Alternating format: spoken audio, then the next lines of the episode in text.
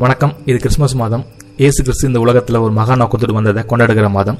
இந்த மாதத்துல இயேசு கிறிஸ்து யாரு? அவர் இதுக்காக வந்தாரு?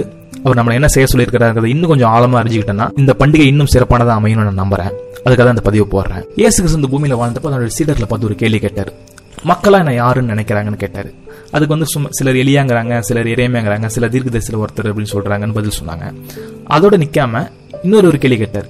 நீங்க என்ன யாருன்னு நினைக்கிறீங்கன்னு கேட்டார். அந்த கேள்வி ரொம்ப முக்கியமானது. ஏன்னா நாம அவரை எப்படி பார்க்கறோமோ அதை பொறுத்து தான் நம்மளுடைய வெளிப்பாடும் சரி அந்த வெளிப்பாட்டை அடிப்படையாக வைத்து நமது வாழ்க்கையும் அமையும். சோ பொதுவா அந்த உலக மக்கள்கிட்ட இயேசு கிறிஸ்து யாருன்னு கேட்டீங்க அப்படின்னா அவங்க சொல்லுவாங்க அவர் வந்து ஒரு ரெண்டாயிரம் வருஷத்துக்கு முன்னாடி வாழ்ந்த ஒரு மத போதகர். அவர் அவர் வாழ்ந்த காலத்துல தன்னால முடிஞ்சிருக்கு நற்கறதுக்கெல்லாம் சொன்னாரு.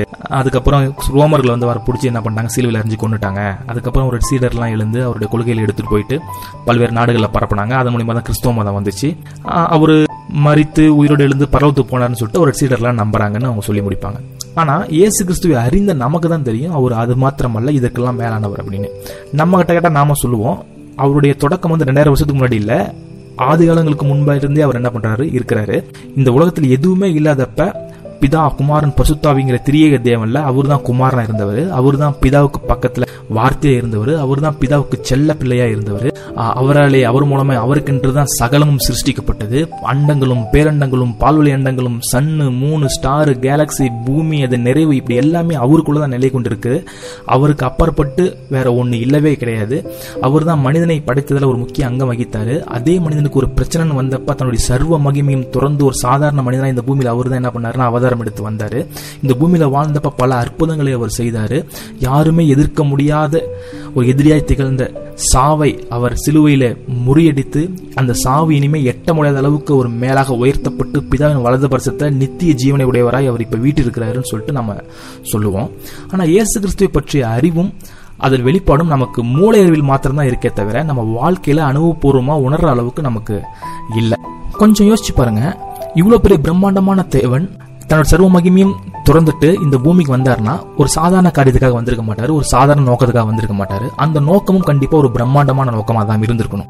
இந்த பூமியில வந்த நோக்கத்தை அவர் சரியாக செய்து முடித்தார் அப்படின்னு நாம எல்லாம் விசுவாசிக்கிறோம். அப்படி அவர் செய்த செஞ்சு முடிச்சிருந்தாரு அப்படின்னா அவர் செய்து முடித்த கிரியும் சாதாரணமா இருந்திருக்க முடியாது. அதுவும் ஒரு பிரம்மாண்டமான கிரியை தான் இருந்திருக்கணும்.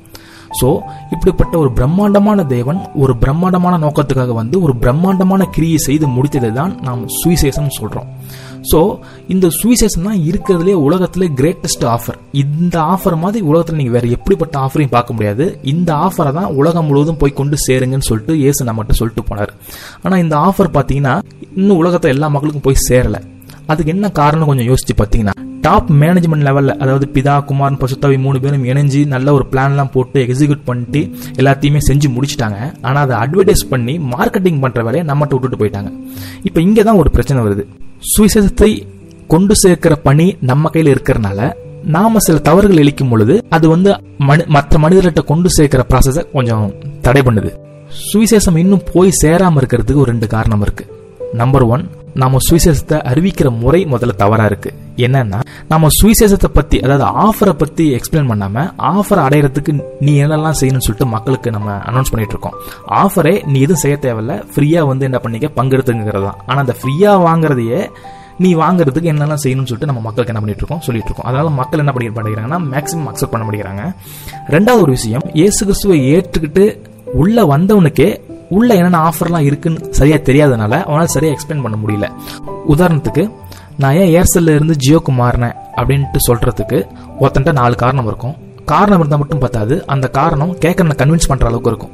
கிறிஸ்தவங்கிட்டையும் காரணம் இருக்கு. நான் ஏன் இயேசு ஏத்துக்கிட்டேன்னு ஆனா அதை சொல்லும் பொழுது அதை மத்தவங்களை கன்வின்ஸ் பண்ற அளவுக்கு இல்ல.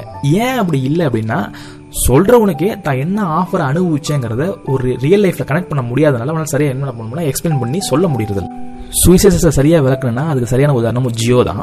நல்லா கொஞ்சம் யோசிச்சு பாருங்க. ஜியோ வராததுக்கு முன்னாடி மக்கள் நிறைய பேர் வந்து என்ன பண்ணுவாங்கன்னா ஆன்லைன் ஸ்ட்ரீமிங்லாம் பார்க்க மாட்டாங்க. நெட்டில் டேட்டா யூஸ் பண்ணுறதுல ரொம்ப கன்சர்வேட்டிவாக இருந்தாங்க. ரிப்பீட்டடா பார்க்குற ஃபைலாம் டவுன்லோட் பண்ணி வச்சுக்குவாங்க. அப்படியே ஆன்லைன் ஸ்ட்ரீமிங்கில் பார்த்தாலும் பார்க்குற குவாலிட்டி ரொம்ப கம்மியாக இருக்கும். One forty four P two forty பின்னு வச்சு பார்ப்பாங்க. மிஞ்சி போனால் த்ரீ சிக்ஸ்டி பியில் பார்ப்பாங்க. ஆனால் ஒன்ஸ் ஜியோ லான்ச் பண்ணதுக்கப்புறம் மக்களுடைய ஆன்லைன் ஸ்ட்ரீமிங்கோட தரம் அதிகமாக ஆரம்பிச்சிது. உள்ளே நிறைய கண்டென்ட்லாம் வர ஆரம்பிச்சது.